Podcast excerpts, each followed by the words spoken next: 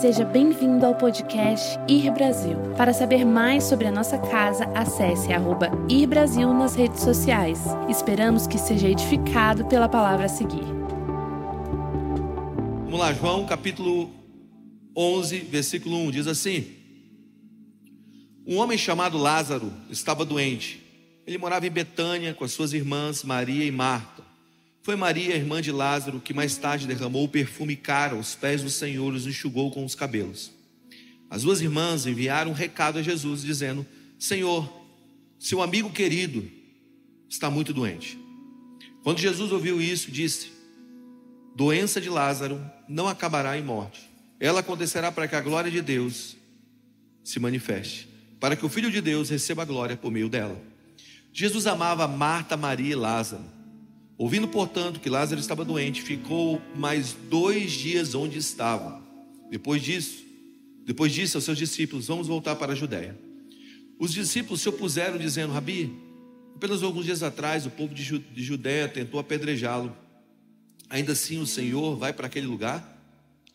Disse Jesus: Há doze horas de claridade todos os dias. Durante o dia, as pessoas podem andar com segurança. Conseguem enxergar, pois tem a luz desse mundo. À noite, porém, correm o risco de tropeçar, pois não há mais luz.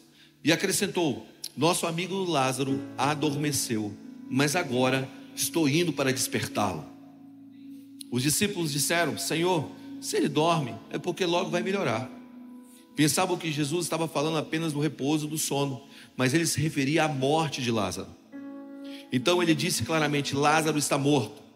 E por causa de vocês, eu me alegro por não ter estado lá, pois agora vocês vão crer de fato. Venham e vamos até ele. Versículo dezesseis. Tomé, apelidado de Dídimo ou de Gêmeo, disse, disse aos outros discípulos: Vamos até lá também para morrer com Jesus. E quando Jesus chegou a Betânia, disseram-lhe que Lázaro estava no túmulo havia quatro dias. Betânia ficava cerca de três quilômetros de Jerusalém.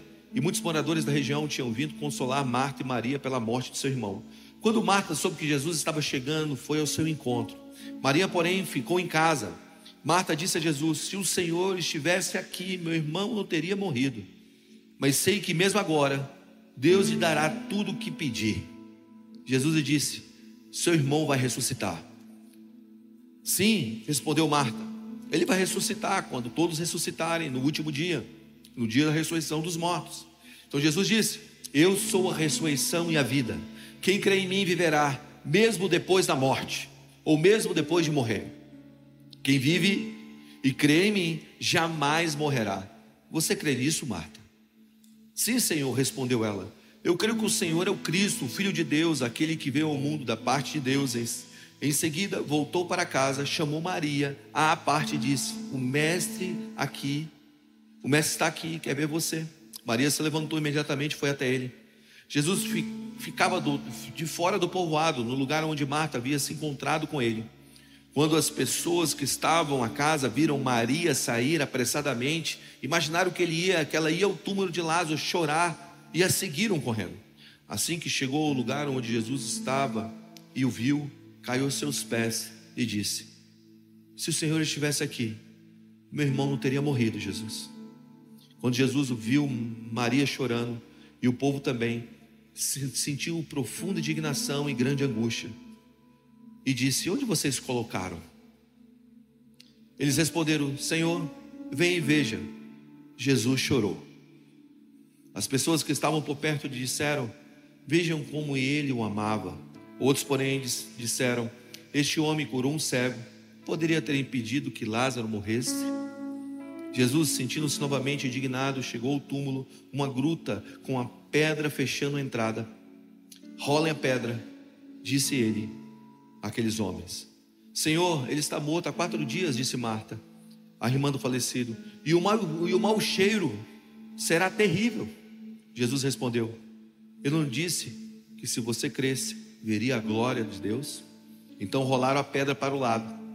Jesus olhou para o céu e disse: Pai, eu te agradeço porque me ouvistes.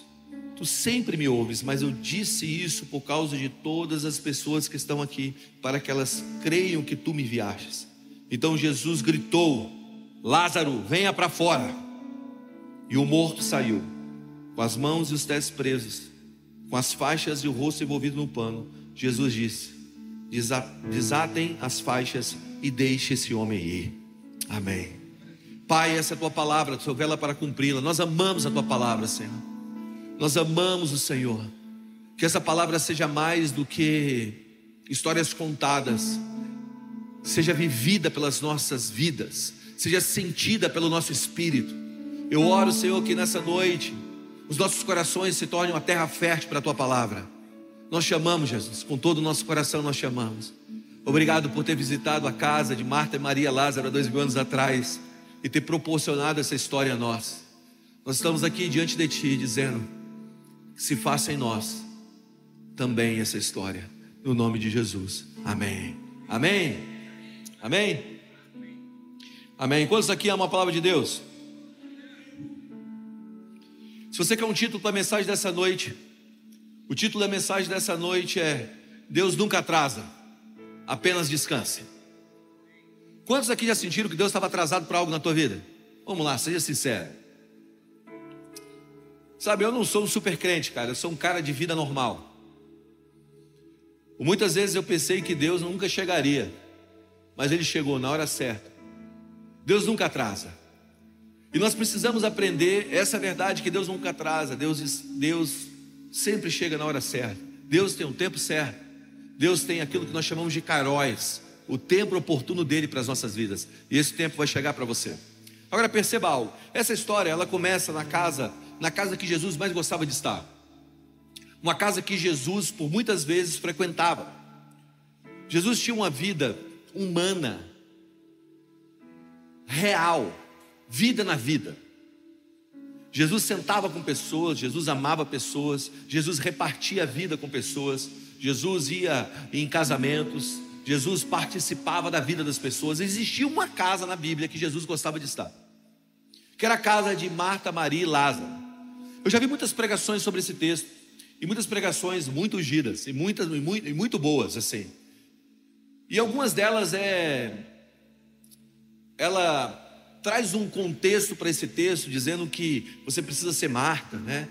Você tem que se largar de ser Marta, você precisa ser Maria, né? Então você tem que ser mais Maria, aquela que é da devoção. Não, não, não, não, não. Você, você, você precisa entender que Maria escolheu a melhor parte. E aí te divide a casa entre uma casa que Maria é protagonista. Mas presta atenção, a casa que Jesus gostava de estar era uma casa equilibrada, que tinha o serviço de Marta, tinha a devoção de Maria e tinha a amizade de Lázaro.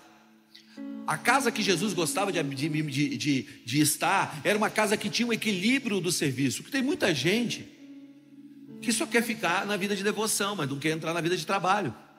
Mas tem muita gente que entra na vida de trabalho e esquece a vida de, de devoção. E tem muita gente que faz trabalho e devoção, mas não é amigo de Jesus.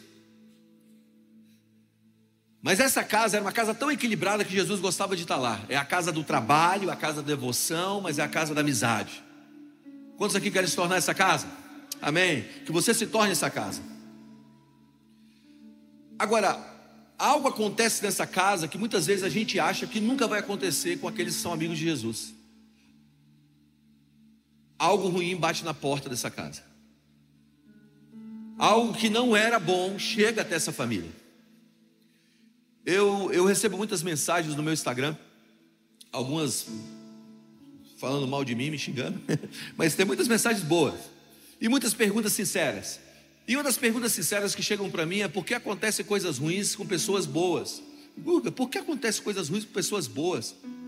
Porque pessoas estão ali na sua vida de devoção, fazendo tudo que é certo, de repente acontece algo ruim. Esse texto responde. E ele responde de uma maneira imediata. Quando Lázaro adoece, o Senhor já diz: essa doença é para que a glória de Deus se manifeste. De alguma maneira, nós pensamos que estamos imunes a, uma, a um certo tipo, tipo de ataque quando nós nos convertemos. Mas presta atenção, nós não estamos imunes. Mas de alguma maneira, tudo vai colaborar para a glória de Deus. A sua vida, a sua vida vai se tornar uma expressão para a glória dele. Por isso, apenas espere, apenas descanse. E eu tenho aprendido que muitas vezes orações que são respondidas imediatamente te enchem de fé. Mas orações que não são respondidas imediatamente, você persevera orando, vão te dar um caráter de fé. O que está acontecendo aqui? A casa do amigo, a casa que Jesus consegue, que gostava de estar, agora está afligida por uma enfermidade. Lázaro está doente, o amigo de Jesus está doente. O amigo de Jesus está doente. O amigo de Jesus está doente. Você já pensou nisso? Porque a gente coloca aquilo que é sucesso na vida de um cristão quando tudo está dando certo. Mas existem algumas coisas que talvez esteja dando errado, mas vão contribuir para um plano maior. Eu lembro do meu filho, de um dos natais aí para trás, o meu filho chegou para mim, eu tinha comprado um carrinho de controle remoto para ele, que era um carrinho assim, se apertava o controle e fazia... Eu só não dei uma gasolina para ele porque eu tenho certeza que ele ia explodir aquele carrinho. Porque ele, bem agitado, né? Mas esse carrinho era um carrinho que se acelerava, ele entrava numa velocidade absurda, pulava, capotava, virava do outro lado, saía andando de novo. É igual o crente, inquebrável. O carrinho, o carrinho, o carrinho, ele se refazia. Eu tinha comprado esse carrinho, um absurdo, mas comprei o carrinho para ele. Aí eu estava andando com ele num, num, num lugar e ele viu um carrinho de controle remoto e falou: pai, eu quero esse carrinho. Ah, eu quero esse carrinho. E o carrinho que ele viu de controle remoto tinha dois botões, para frente e para trás, assim, para frente e para trás, para frente. Hum, hum, hum. Acabou a bateria. Era um carrinho horrível, mas ele ficou louco pelo carrinho. Eu disse para ele: filho, eu não quero te dar esse carrinho. Não, me dá esse carrinho, me dá esse carrinho, me dá esse carrinho. Não vou te dar. E não dei para ele, ficou chateado. Mas mal ele sabia que o que estava esperando ele daqui a alguns dias era muito maior do que o pedido dele.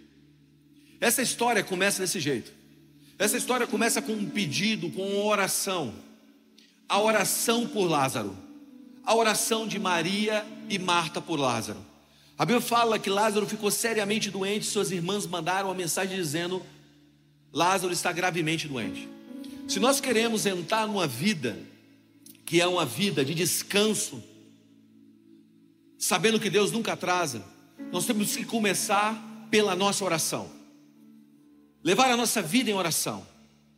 Isso nos mostra que nós estamos passando por dificuldade e nós devemos orar. O que está acontecendo aqui? Lázaro está doente, a família está orando, está pedindo algo, mas o Senhor não está respondendo aquela oração, segundo a mentalidade deles. Mas o que o Senhor não responde imediatamente é porque o Senhor está acumulando para algo maior. Escuta o que eu vou te dizer. Nem sempre Deus vai responder as suas orações de uma maneira imediata. Mas isso não significa que Ele não está ouvindo. Nem sempre as nossas orações vão ser respondidas de uma maneira palpável, no exato momento que a gente dobra os nossos joelhos. O texto está dizendo que a oração de Marta e Maria por Lázaro chegou até Jesus, mas o Senhor não respondeu de uma maneira imediata. E nós podemos perceber aqui que nem sempre as coisas vão ser respondidas imediatamente. Agora, entendam algo. A demora em responder as nossas orações, segundo o nosso tempo, né, de demora, não significa que Deus é indiferente. Versículo três a seis, você pode ler. Não significa que Deus, não significa que Deus não responder as suas orações, Ele está sendo indiferente a elas. Não significa que quando você dobra os seus joelhos e você ora, Deus não esteja ouvindo. É porque Deus tem um carrinho melhor para você. É porque Deus tem um plano melhor para essa história que você julga que é a história. É porque você está pedindo aquilo que realmente não é a plenitude. Deus está Deus está olhando do seu alto trono. A Bíblia diz que os caminhos dele são mais altos do que o nosso. Deus está olhando do seu alto e sublime trono, e o trono está dizendo: ei, ei, ei, presta atenção, tem algo melhor para você. Eu ouvi, mas eu tenho algo melhor para você. Quantos aqui conseguem confiar na soberania de Deus? Quantos aqui precisam, precisam entender que as suas mãos precisam estar abertas para confiar na soberania de Deus?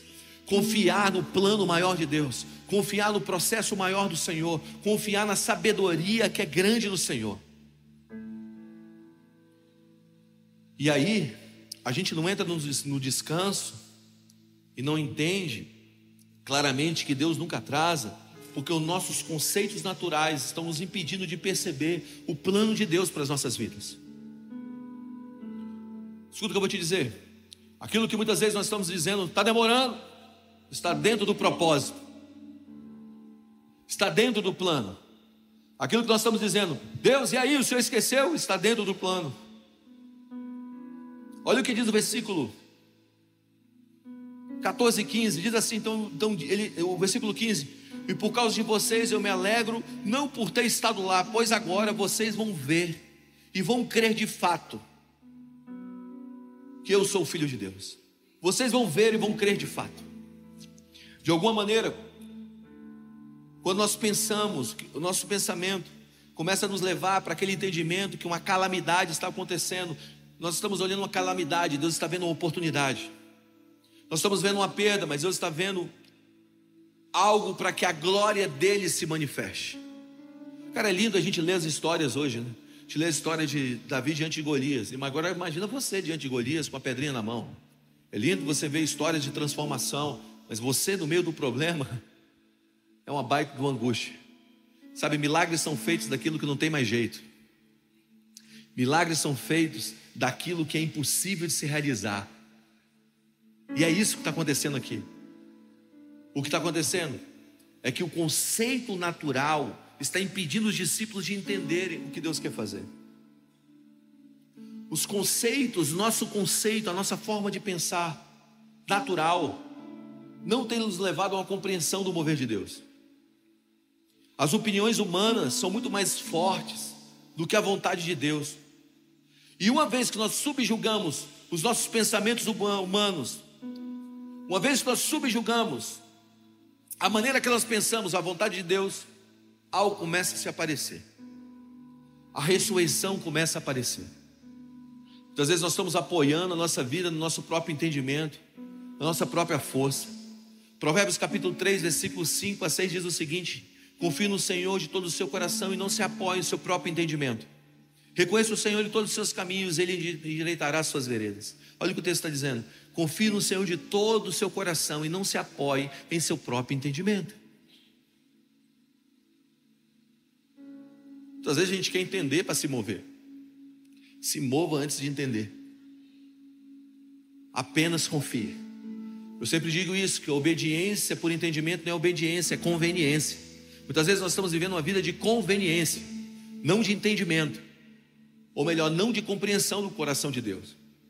E aqui, quando a gente olha essa história, nós vemos esses conceitos naturais levando os discípulos, levando Marta e Maria a viver uma vida agitada, em vez de viver uma vida de segurança e de descanso.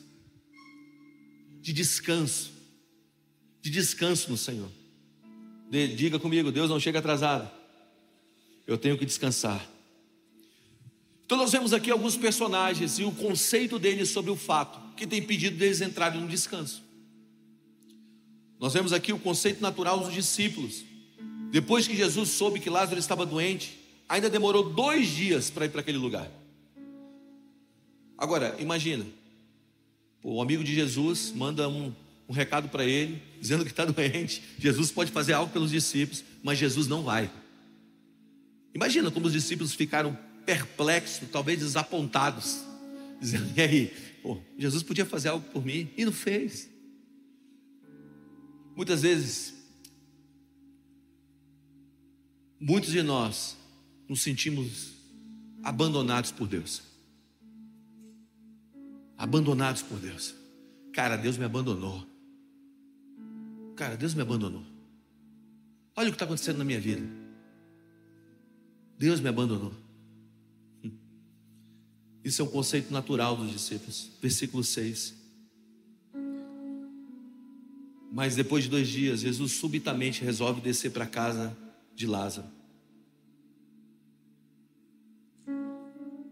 De alguma maneira, quando nós olhamos apenas para os fatos e não olhamos para a confiança, ou não fundamentamos a nossa vida numa confiança no Senhor, nós ficamos em um lugar que nos sentimos abandonados. Eu me lembro quando o irmão, o irmão da minha esposa, o irmão da Mara, com vinte e três anos, sofreu um acidente de carro e morreu. vinte e dois para vinte e três anos. O pai, da, o pai da Mara foi embora de casa quando ela tinha dois para três anos, e quando vinte e três anos o irmão dela morreu. Sabe, que é aquele negócio que devasta, que passa assim, parece que passou um furacão. Você tenta achar Deus no meio de toda aquela perda. Aonde está Deus? Aonde está Deus no meio de tudo isso? Sabe quando você tenta achar sentido para as coisas no meio de todas as perdas? E você olha para o céu e você diz simplesmente: parece que Deus me abandonou. Mas de alguma maneira, cada dia que passa, Cada dia que passa, a gente percebe que Deus estava ali. Olha aqui, olha que maluquice. Eu preguei uma mensagem aqui sobre uma das igrejas do Apocalipse. Nós fizemos uma série sobre as igrejas do Apocalipse. E eu falei sobre a pedra branca que Deus vai dar para o vencedor. Você lembra disso? Alguém lembra disso? Eu falei dessa pedra branca. Ao vencedor darei uma pedra branca, que tem um nome lá dentro, um novo nome, que só aquele que venceu sabe o nome. E essa pedra branca, ela tinha um significado. Qual era o significado da pedra branca de Apocalipse? O significado da pedra branca de Apocalipse é que, quando uma pessoa recebia uma outra pessoa na sua casa, um hóspede, e aquele hóspede foi um bom hóspede, aquele cara que hospedou, ele pegava uma pedra branca, dividia aquela pedra no meio, dava um pedaço para ele e ele ficava com outro. Ele dizia o seguinte: olha, você pode ir embora, mas no dia que você voltar, traz a tua pedra branca, porque quando você colocar com essa pedra que ficou na minha mão, as nossas duas pedras vão se ligar. E isso é um sinal que você sempre vai ter morada aqui. Nunca mais você vai ficar sem morada, você sempre vai ter morada. Esse era o primeiro significado da pedra branca. O segundo significado da pedra branca é que, quando uma pessoa estava sendo julgada em um júri e ela era absolvida, eles davam para aquele que era absolvido uma pedra branca. Uma pedra branca. E ele ficava com essa pedra branca. Então existia duas, essas duas pedras, ou melhor, essa pedra representava essas duas coisas. Essa pedra branca representava uma absolvição e um lugar que sempre haveria morada. Agora, eu preguei essa mensagem e quando eu saí daqui, eu fui para um velório. Cheguei no velório, o velório da avó de um, de um filho meu na fé, um cara incrível. E eu cheguei nesse velório e a gente estava lá no cemitério. E aí terminamos ali, aí a Mara virou para mim e disse assim: eu quero ir no túmulo do meu irmão. Tem talvez vinte anos que ele faleceu. vinte anos, não, vinte e dois anos que ele faleceu. Ela nunca tinha voltado lá. E duas semanas antes dele falecer, eu trouxe ele de volta para Jesus. Eu falei de Jesus para ele, ele chorou. Ele viajou para essa viagem e faleceu na volta, em um momento dessa viagem. E eu falei: você tem certeza que você quer ir no túmulo? Ela falou assim: eu tenho certeza que eu quero ir no túmulo. E aí nós fomos no túmulo, depois de vinte anos. E havia uma dúvida: será que realmente ele foi para o céu? Será que realmente não foi? E a gente chegou no túmulo, a gente... eu falei assim: eu sei onde é que é, eu tenho uma memória fresca do lugar. Chegou lá, e aí eu estava ali o túmulo, aí estava cheio de mato. Imagina, vinte anos sem ir naquele lugar. Eu comecei a arrancar os, os matos do chão, limpar o túmulo. Quando a gente está arrancando os matos do chão, eu deixei ela sozinha ali. Eu estou de longe vendo ela ali no túmulo.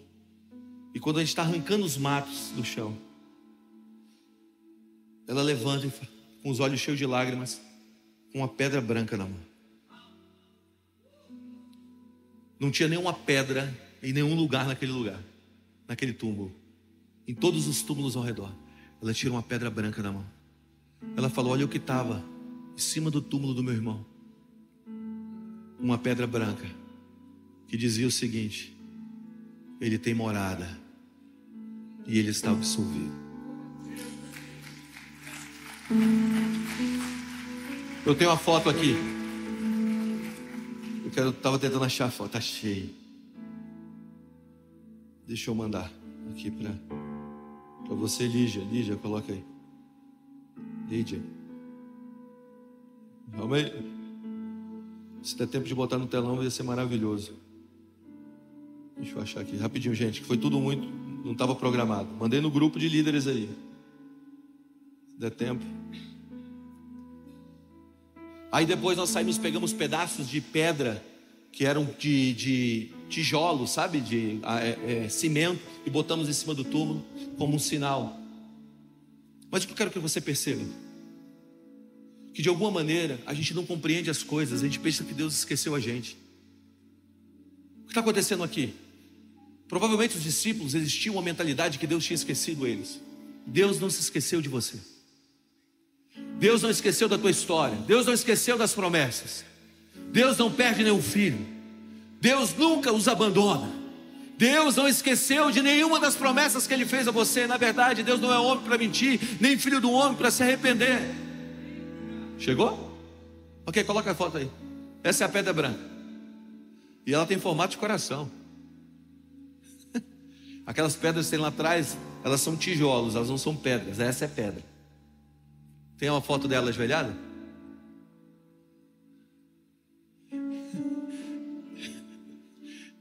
Escuta o que eu vou te dizer.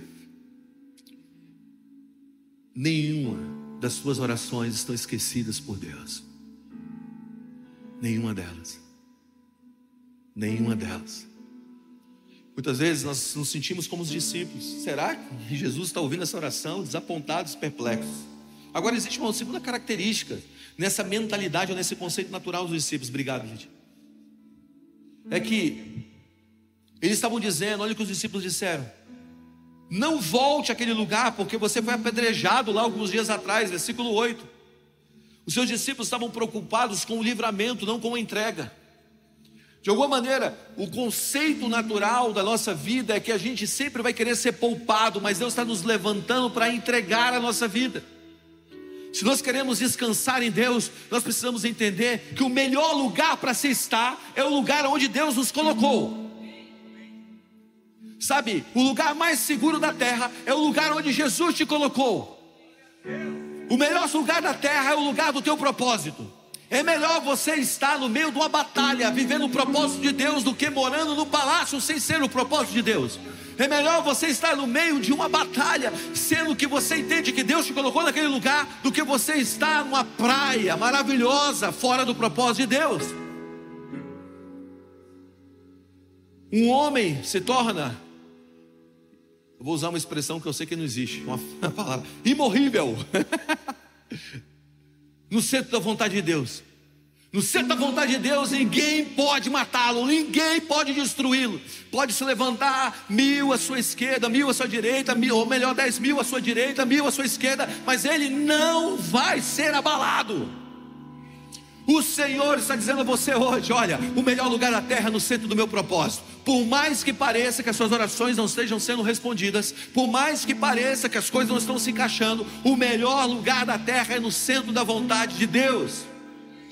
Tem uma história famosa, na verdade não é tão famosa, mas é uma história conhecida para aqueles que estudam missiologia. Tem um livro chamado Totem da Paz, que é um dos principais livros de missões. E atrás desse livro tem os endossos, e tem o endosso de um homem, que foi um homem que escreveu um livro sobre a chegada do Evangelho na América do Sul e na América Central. E ele conta a história de um grupo de cristãos que estava pregando em uma aldeia, e um grupo armado chegou para matar esses cristãos, eles fugiram, e eles no meio da mata correndo, e aquele grupo armado atirando neles, tá, tá, tá, tá, tá, lá, com azacar.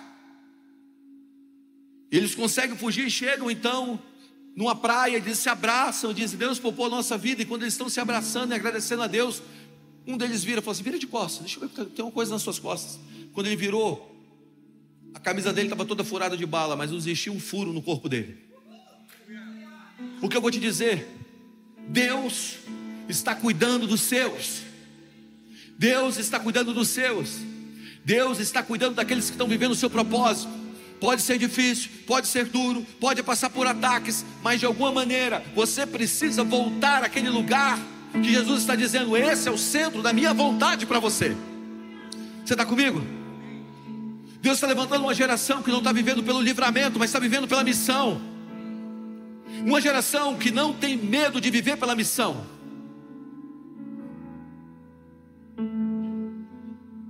Eu conto essa história, mas essa história é uma das bases da minha vida, das minhas decisões. Paulo e Silas estavam presos na cadeia, perto da meia-noite, eles estavam cantando. Só existe uma possibilidade de você viver numa cadeia cantando: você se entender que você está no centro da vontade de Deus e que Deus está cuidando de você. E eles estavam lá, talvez, tocando correntes, batendo correntes, cantando. Break heaven chain. E perto da meia-noite, diz a palavra, Deus mandou um terremoto, abriu as cadeias. Todas as cadeias foram abertas, correntes caíram para o chão. Agora imagina você, você apanhou, você foi julgado, você é jogado num cárcere inferior, tem um guarda cuidando de você, as cadeias se abram, se abrem. O que, que você faz? Foge. Mas Paulo e Silas ficaram lá dentro.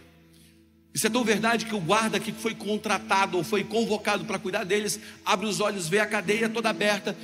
Ele toma uma espada para se matar, porque ele sabia que o governo romano ia punir ele de uma maneira muito mais severa do que aquela morte por aquela espada. E quando ele bota a espada no peito para se matar, Paulo Silas grita de dentro da cadeia dizendo: não lance a mão sobre você, nós estamos aqui ainda. O que faz dois homens, depois de sofrerem, depois de serem condenados, depois de serem presos, não abrir mão de ficar naquela cadeia, mesmo tendo a oportunidade de fugir? Sabe o que faz eles permanecerem lá? É a consciência da missão. Quem vive pelo livramento perde a missão, mas quem vive pela missão sempre tem livramento. É tão real isso que Paulo e Silas olham para aquele guarda e diz: hoje a salvação chegou na tua casa, você e sua casa servirá ao Senhor. Você está comigo? O que está acontecendo aqui? A consciência, o conceito natural dos discípulos é dizer: não volte à Judéia, porque os judeus tentaram, versículo oito, tentaram te apedrejar. Mas Jesus disse: eu tenho uma missão. Lázaro dormiu, e eu estou indo para levantar o meu amigo. Escuta o que eu vou te dizer: Deus não está limitado às dificuldades de um tempo. Deus está voltando para ressuscitar o seu amigo. Se você se sente morto, Deus está voltando para ressuscitar o seu amigo. Se você se sente preso, Deus está voltando para ressuscitar um amigo. Nós somos amigos de Deus. Diga: eu sou um amigo de Deus.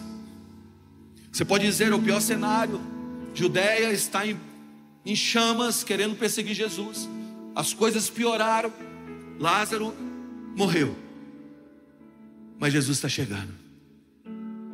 Feche seus olhos, abre suas mãos, ouça os passos de Jesus chegando até você. Vamos lá, isso não é uma mensagem motivadora, é a Bíblia. Jesus está chegando. Jesus está chegando até você. Ouça os passos do seu amado. Não tem um conceito natural de dizendo: ele morreu. Tem um conceito sobrenatural de dizer: ouça os passos de Jesus chegando até a mim. Tem alguém vivo aí? E por fim os discípulos concordaram em ir até Jesus, versículo dezesseis. Eles concordaram dizendo: olha, nós vamos para morrer.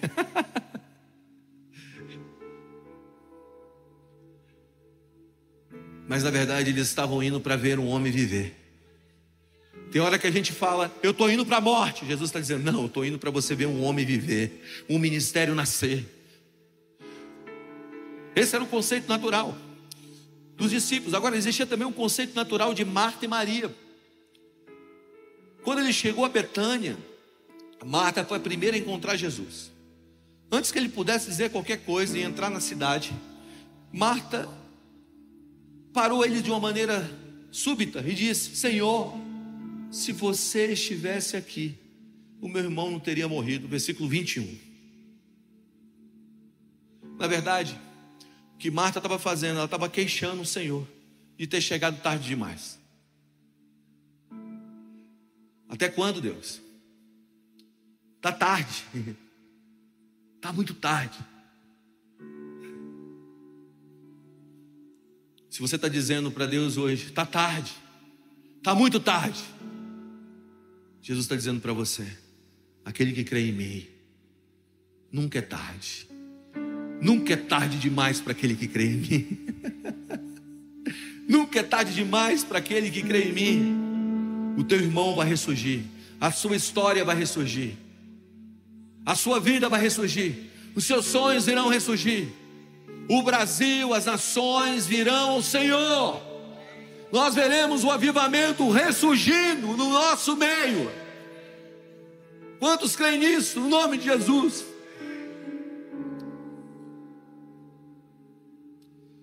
E muitas vezes a gente replica a Deus, né? A gente questiona o Senhor. Marta então diz: eu sei que vai ressurgir, eu sei que o meu irmão vai ressuscitar um dia, na ressurreição dos mortos. Versículo vinte e quatro. Sabe o que isso aqui representa? Representa que o conceito doutrinário ou o conceito natural de Marta impedia ela de desfrutar de algo maior. Muitas vezes nós pensamos que Deus age apenas numa caixinha. Nós limitamos Deus a apenas uma ação, a uma maneira de agir, a uma maneira de viver, a uma maneira de, de, de exercer a sua soberania. E nós dizemos: Deus é só isso.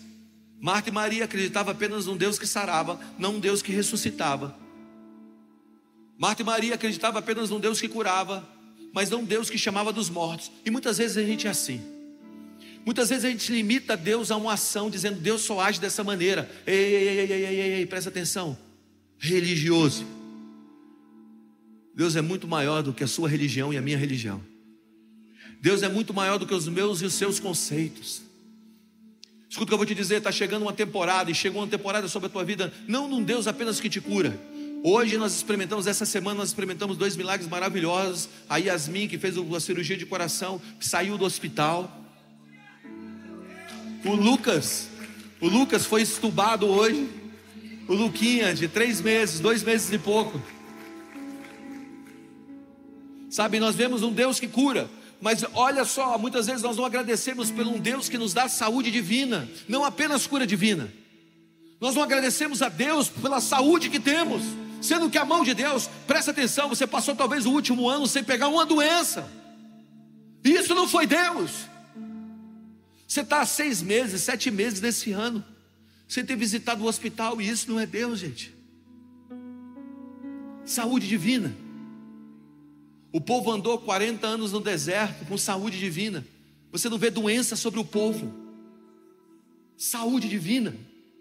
Eu oro para que todos vocês vivam uma temporada de saúde divina. Saúde divina. Bênção de Deus sobre a tua vida, sabe? Saúde de Deus sobre a sua história. Saúde de Deus sobre a sua casa. Muitas vezes nós limitamos Deus apenas àquilo que Ele fez no passado. Deus curou, mas será que Ele pode ressuscitar? Nós não compreendemos. E Jesus está dizendo: quem crê em mim, ainda que esteja morto, viverá. Existe mais, cara. Mais do que você pode estar pensando. É, volta a história do meu carrinho, do carrinho do Benjamin. Muitas vezes a gente está pedindo um carrinho que vai para frente e para trás. Deus está dizendo: tem algo maior. Espera em mim. Está comigo? Muitas vezes, por nós sermos cheios das nossas próprias opiniões, assim como Marta era, nós não conseguimos entender o mover de Deus. Aí o que a gente faz? A gente chama Maria. A gente chama outra pessoa para poder nos ajudar na nossa crença. E você já observou que muita gente está se juntando em torno de uma crença e não em torno de um Deus? E aí ele chama Maria, versículo vinte e oito. E ela chega com o mesmo discurso de Marta, dizendo: olha, meu irmão, meu irmão, se você tivesse aqui, ele não teria morrido. E muitas vezes nós não estamos vendo o mover de Deus por estarmos cheios de opiniões. Não conseguimos ficar calados. E não, não entendemos o que Deus está fazendo. Não compreendemos. Maria repete a mesma coisa que Marta, Marta no versículo trinta e dois. Por essa razão, o Senhor se agitou no espírito. No versículo trinta e três, Jesus se agita no espírito e pergunta: onde está Lázaro? Eles dizem: na sepultura. Jesus responde: vem ver, me leve até ele. Tem hora que Jesus vai parar de comunicar e vai começar a agir. Porque Jesus falou tantas vezes: você não entendeu. Então, já que você não entendeu, ele vai agir. E quando ele começar a agir na situação, a nossa melhor resposta é: eu vou te levar até aquele lugar. Quantos aqui querem responder a Deus de uma maneira certa e entrar num descanso?